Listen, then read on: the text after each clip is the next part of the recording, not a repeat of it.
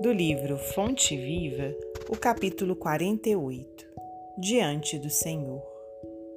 Por que não entendeis a minha linguagem? Por não poderdes ouvir a minha palavra. Jesus, no Evangelho de João, capítulo 8, versículo 43. A linguagem do Cristo sempre se afigurou a muitos aprendizes indecifrável e estranha. Fazer todo o bem possível, ainda quando os males sejam crescentes e numerosos. Emprestar sem exigir retribuição. Desculpar incessantemente. Amar os próprios adversários. Ajudar os caluniadores e os maus. Muita gente escuta a boa nova, mas não lhe penetra os ensinamentos.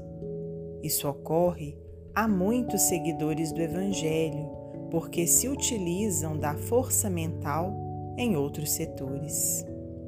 Creem vagamente no socorro celeste, nas horas de amargura, mostrando, porém, absoluto desinteresse ante o estudo e ante a aplicação das leis divinas. A preocupação da posse lhes absorve a existência.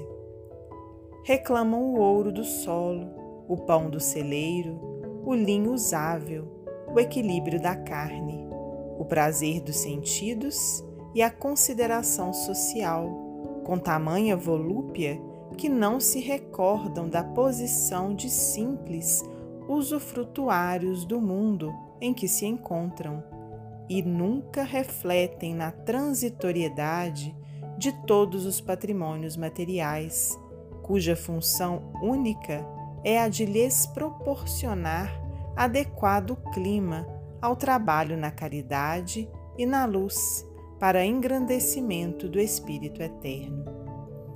Registram os chamamentos do Cristo, todavia algemam furiosamente a atenção aos apelos da vida primária. Percebem, mas não ouvem. Informam-se, mas não entendem. Nesse campo de contradições, temos sempre respeitáveis personalidades humanas e, por vezes, admiráveis amigos. Conservam no coração enormes potenciais de bondade. Contudo, a mente deles vive empenhada no jogo das formas perecíveis. São preciosas estações de serviço aproveitável com o equipamento, porém, ocupado em atividades mais ou menos inúteis.